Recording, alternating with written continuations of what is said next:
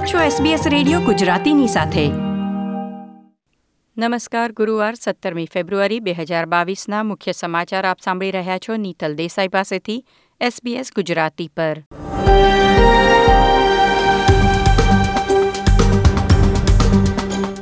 આજના મુખ્ય સમાચાર.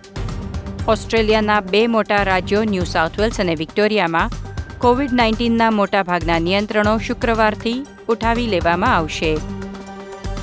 છ વર્ષથી નાના બાળકો માટે મોડેના રસીને ટીજીએની મંજૂરી. લગભગ સાહીઠ વર્ષ બાદ સિડનીમાં શાર્ક હુમલાને પગલે શહેરના બીચ બંધ કરવામાં આવ્યા.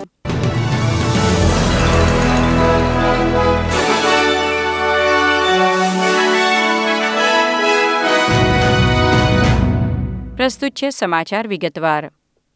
ઓસ્ટ્રેલિયાના બે મોટા રાજ્યો, ન્યૂ સાઉથ વેલ્સ અને વિક્ટોરિયામાં કોવિડ નાઇન્ટીન નિયંત્રણો ઉઠાવી લેવાની જાહેરાત કરવામાં આવી છે.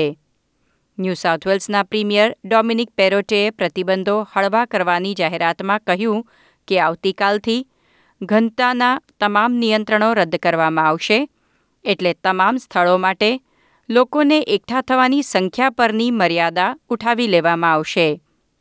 તમામ હોસ્પિટાલિટી સ્થળ પર ગાયન અને નૃત્ય કરવાની છૂટ અમલમાં આવશે ક્યુઆર કોડ ચેક ઇન માત્ર નાઇટ ક્લબ અને મ્યુઝિક ફેસ્ટિવલ માટે જરૂરી રહેશે, એટલે શોપિંગ મોલ કે અન્ય મનોરંજનના સ્થળ અને કાર્યસ્થળો માટે ક્યુઆર કોડ ચેક ઇન ફરજિયાત નહીં રહે.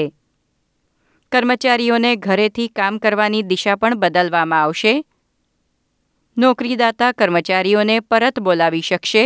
શ્રી પેરોટેએ જણાવ્યું કે તેઓ સરકારી કચેરીના કર્મચારીઓને ઓફિસમાં પાછા લાવવા માટે આગામી સપ્તાહમાં જાહેરાત કરશે અને તેઓ ઈચ્છે છે કે ખાનગી વ્યવસાયો પણ એ દિશામાં આગળ વધે.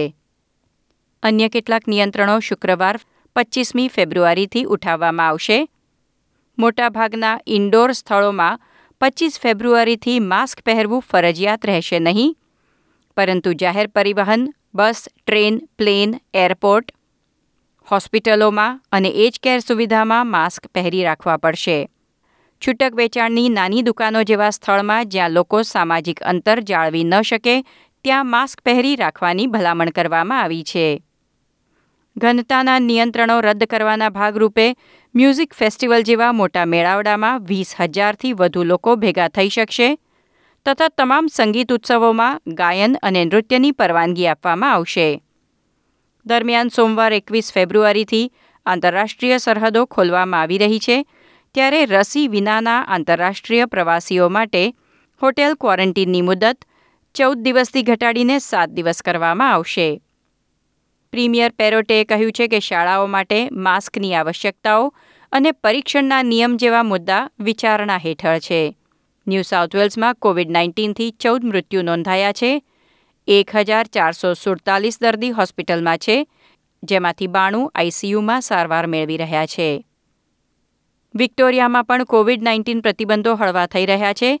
આવતીકાલે સાંજે છ વાગ્યાથી આતિથ્યના સ્થળો પર ઘનતાની મર્યાદા દૂર કરવામાં આવશે. છૂટક વેચાણ કે સેવાના સ્થળો, શાળાઓ અને ઘણા કાર્યસ્થળોમાં ક્યુઆર કોડ ચેકિનની જરૂર રહેશે નહીં. ઇન્ડોર સ્થળોમાં નૃત્ય કરવાની મંજૂરી આપવામાં આવશે. શાળાઓમાં કોવિડ ટેસ્ટ ચાલુ રહેશે. વિદ્યાર્થીઓને મફત રેપિડ એન્ટીજન ટેસ્ટ પૂરા પાડવામાં આવશે.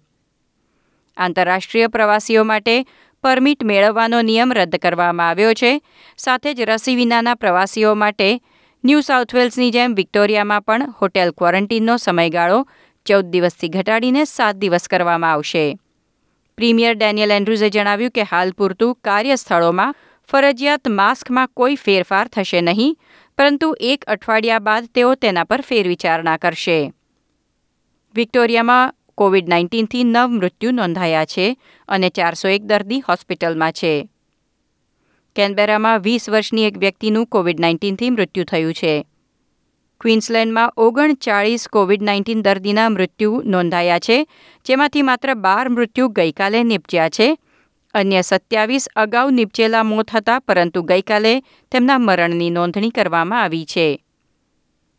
દક્ષિણ ઓસ્ટ્રેલિયામાં શાળાઓ ખુલવાના પ્રથમ અઠવાડિયે વિદ્યાર્થીઓમાં ચાર હજારથી વધુ અને સ્ટાફ સભ્યોમાં ત્રણસો ત્રાણું નવા ચેપ નોંધાયા છે. રાજ્યમાં ત્રણ મૃત્યુ પણ કોવિડ નાઇન્ટીનથી નોંધાયા છે. આવતીકાલે શરૂ થતા એડલેડ ફ્રિન્જ ફેસ્ટિવલ અગાઉ આરોગ્ય પ્રધાને જાહેર આરોગ્ય સંદેશ ફરી એકવાર જારી કર્યો છે. ચીફ હેલ્થ ઓફિસર નિકોલાસ પરિયરે ભારપૂર્વક જણાવ્યું કે એડલેડમાં ફેબ્રુઆરી અને માર્ચ મહિના દરમિયાન અનેક મોટા કાર્યક્રમો યોજાય છે. તેથી સલામતીની ખાતરી કરવા માટે મોટાભાગના વર્તમાન પ્રતિબંધો યથાવત રહેશે.